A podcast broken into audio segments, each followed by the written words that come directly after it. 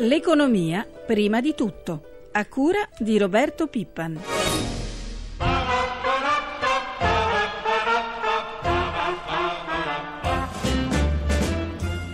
Non c'è nessuna similitudine tra Cipro e l'Italia. Noi abbiamo finanze pubbliche solide, quest'anno il deficit è inferiore, quindi non c'è nessuna preoccupazione di contagio e l'euro è assolutamente fuori discussione. Aggiungo una cosa, che l'Italia è un paese sostanzialmente manifatturiero, mentre Cipro è un paese finanziario che attira capitali. Qualcuno dice addirittura che è un paradiso fiscale. Forse l'unico avvertimento per i risparmiatori è tenere i soldi a casa e non metterli nei paradisi.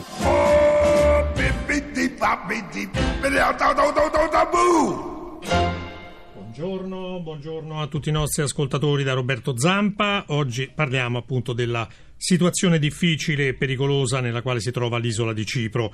Quella che avete appena sentito nella copertina di Francesca Librandi era la voce di Giuseppe Vegas, presidente della Consob, la Commissione nazionale per le società e la borsa.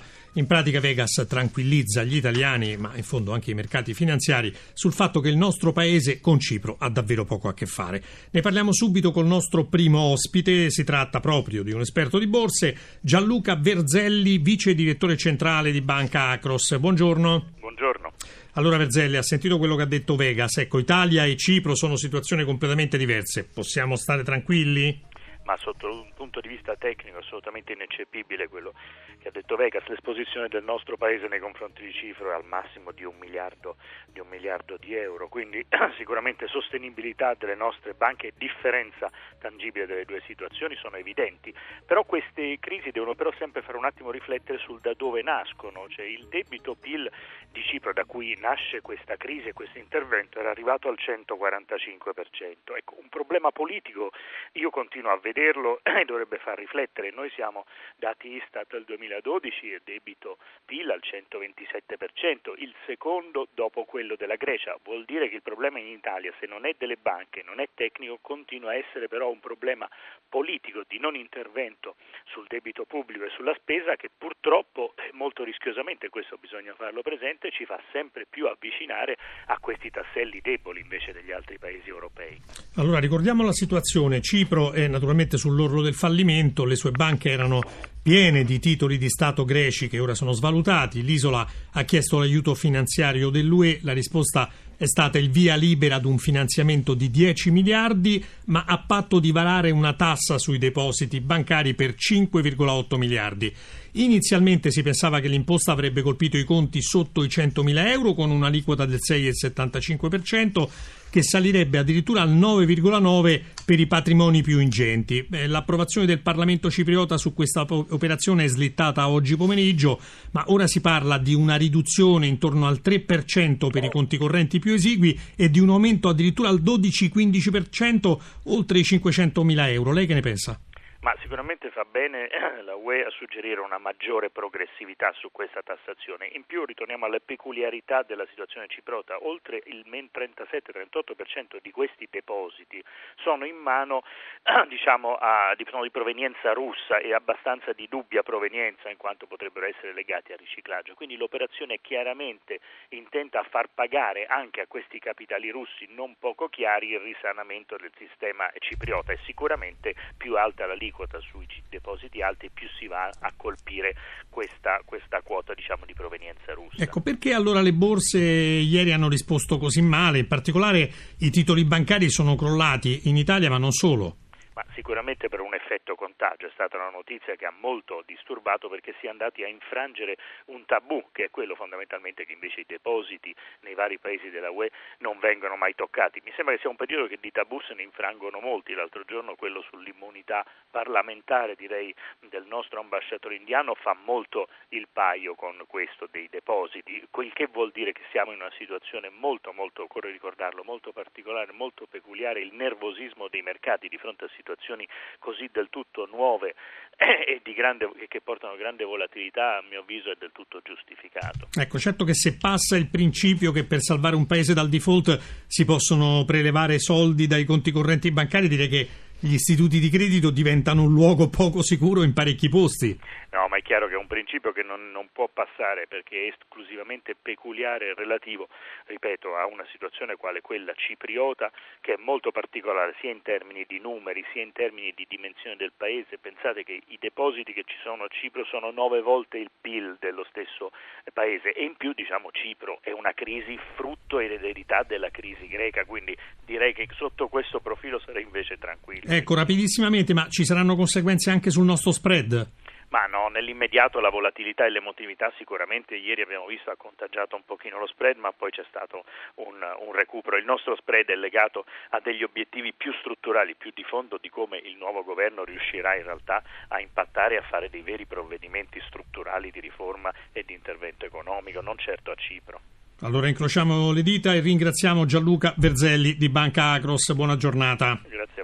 Sentiamo ora il parere di un economista. Abbiamo in linea con noi il professor Gustavo Piga. Buongiorno.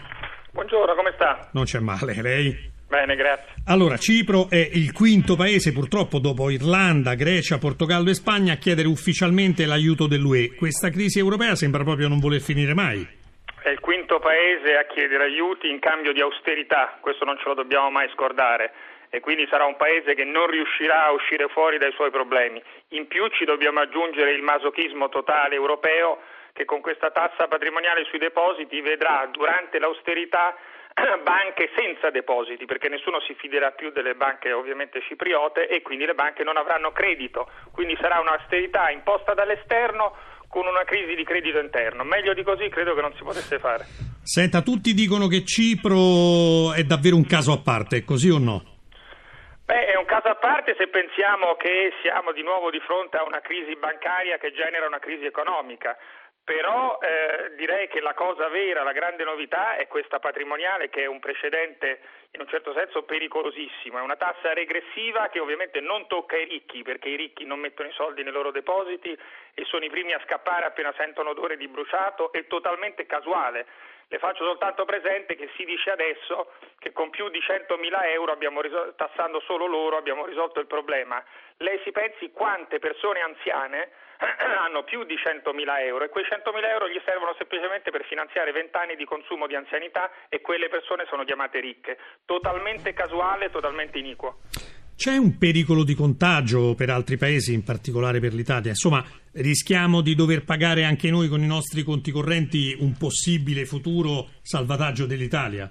Ma guardi, c'è un pericolo di contagio evidente ed è il contagio di disillusione totale su questo progetto europeo che sembra non avere nessuna direzione e nessuna ambizione geopolitica forte. C'è una mancanza di solidarietà, in questo caso mostruosa. Se lei ci pensa, noi stiamo caricando 5 miliardi, cioè un terzo del prodotto interno lordo di Cipro, sulla povera gente o la gente comunque di media ricchezza cipriota. Sa cosa sono 5 miliardi per noi europei? Come li potremmo avere evitati? Sono meno dell'1 per mille del nostro prodotto interno lordo sarebbero stato un piatto di lenticchie che noi avremmo potuto dare ed evitare tutta questa crisi che ovviamente ripagheremo con degli spread non italiani ma degli spread europei, compresi gli spread tedeschi, maggiori nel futuro. Ecco, tra l'altro c'è chi dice, comprese le agenzie di rating, ahimè, che si possa scatenare una fuga di capitali, prima da Cipro e poi magari anche in altri paesi europei. Guardi, il problema non è la fuga di capitali, la fuga di capitali già c'è stata, sono i capitali che non entreranno più, a cominciare da quelli russi che, abbiamo gestito in questa maniera dilettantesca, a, pensare a quelli indiani e cinesi. Lei si metta nei panni di un risparmiatore cinese o indiano che legge il Financial Times o il New York Times oggi sull'Europa. Quelli sono capitali che per una decina d'anni non entrano più ed è quello il danno che abbiamo fatto per il nostro progetto europeo. Non è certo una eh, prospettiva molto molto rosea. Noi ringraziamo ancora una volta il professor Piga. A presto, una buona giornata. Grazie anche a voi.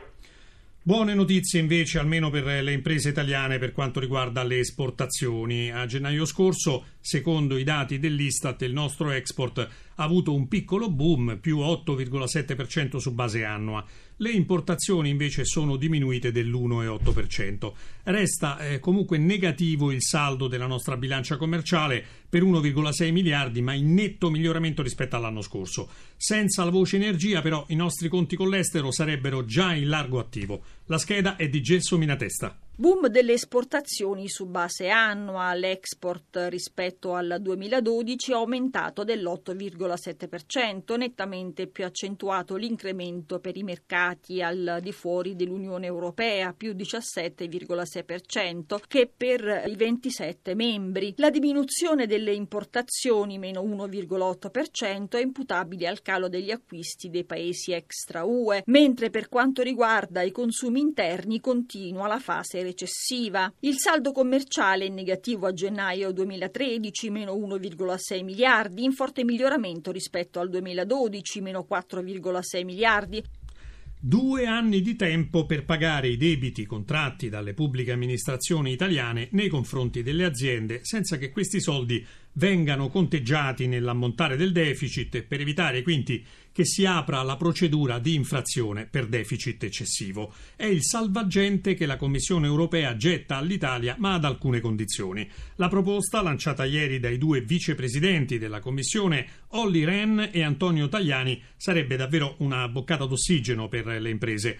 Amalia Carosi ha domandato a Tajani quanto tempo avrebbe l'Italia per ripianare questo debito. Noi chiediamo all'Italia di dar vita ad un progetto di pagamento dei debiti pregressi della pubblica amministrazione nei confronti delle piccole e medie imprese in eh, tempi brevi, vale a dire un piano che può durare due anni. Questo significa rimettere in circolazione decine e decine di miliardi di euro e dare una boccata di ossigeno al sistema imprenditoriale italiano. Ora aspettiamo che l'Italia ci faccia faccia avere le sue considerazioni nel confermare la nostra disponibilità a collaborare con le istituzioni di questo Paese. Ci sono però degli altri adempimenti che la Commissione europea ha chiesto al governo italiano, quali sono? Abbiamo chiesto intanto di farci sapere esattamente a quanto ammonta il debito pregresso delle amministrazioni pubbliche nei confronti delle piccole e medie imprese. C'è chi parla di 60-70 miliardi, ma chi arriva a 100. Dopodiché dovremo lavorare insieme per avviare questo piano di rientro e fare in modo che questo piano sia in sintonia anche con le norme comunitarie. Oltre ai due anni di tempo e alla deroga, c'è la possibilità che la Commissione europea stanzi anche dei fondi per il rientro? No, tocca ad ogni singolo Stato membro e quindi anche all'Italia pagare il proprio debito. Chiudiamo come al solito con i mercati finanziari, ci colleghiamo con la nostra redazione di Milano. Paolo Gila, buongiorno. Buongiorno da Milano. Allora, le borse asiatiche stanno reagendo direi abbastanza bene no, a questa nuova crisi di Cipro. Sì, diciamo che l'inquietudine è durata un solo giorno, quello di ieri. Oggi le piazze asiatiche hanno voltato pagina, riprendono smalto con Tokyo che chiude a più 2,03%. A metà seduta sono positive anche Hong Kong, più 0,27% e Shanghai più 0,34%. Ecco, ieri comunque anche in Europa, dopo un avvio pesante, le cose non sono andate poi così male. No, il clima si è rasserenato nel pomeriggio e tutto ciò ha contribuito ad allentare le tensioni. Milano, che in mattinata perdeva oltre due punti, ha chiuso a meno 0,85%. Londra, Parigi e Francoforte hanno lasciato sul terreno poco meno di mezzo punto percentuale. È stata tuttavia una seduta debole anche per Wall Street, con il Dow Jones che ha ceduto lo 0,43% e il Nasdaq lo 0,35%. Quali sono ora le prospettive per l'apertura nel vecchio continente? Si prevede un'apertura piatta, poco mossa per tutti i listini europei e non fa eccezione Milano. Facciamo rapidamente il punto su euro e spread tra Italia e Germania. Lo spread riparte da 322 punti base, il cambio euro-dollaro è sostanzialmente stabile a 1,2950. Grazie Gila, la nostra rubrica economica finisce qui, ringraziamo Francesca Librandi per l'assistenza al programma, la linea torna a prima di tutto, una buona giornata da Roberto Zampa.